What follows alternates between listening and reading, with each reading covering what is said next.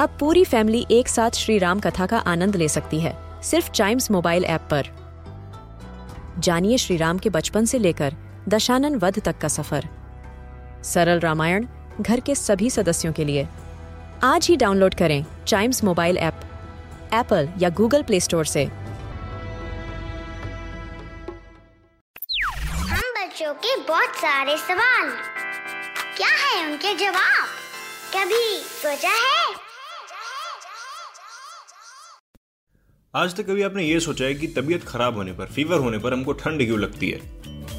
कभी नहीं सोचा होगा ना, लेकिन ठंड लगती तो है। तो इसका रीजन भी तो जानना बहुत ज़रूरी है। और कभी सोचा है कि इस एपिसोड में हम इसी रीजन को समझेंगे।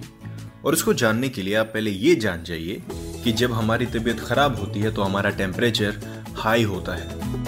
और टेम्परेचर हाई होने से क्या होता है?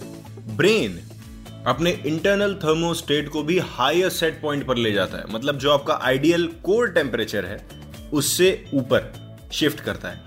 और as soon as your brain shift its internal thermostat to the higher set point हमारी पूरी बॉडी एक्स्ट्रा हीट जनरेट करने लगती है। क्यों?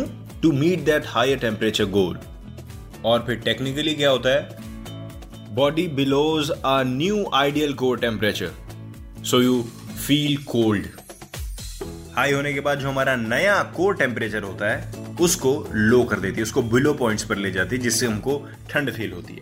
वेल well, ये चीज़ होती क्यों है? ब्रेन को एकदम हायर स्टेट पे ले जाना टेम्परेचर इंक्रीज हो जाना बॉडी का थर्मोस्टेट चेंज हो जाना क्योंकि यही चीज़ उस बुखार वाले इन्फेक्शन से फाइट करती है।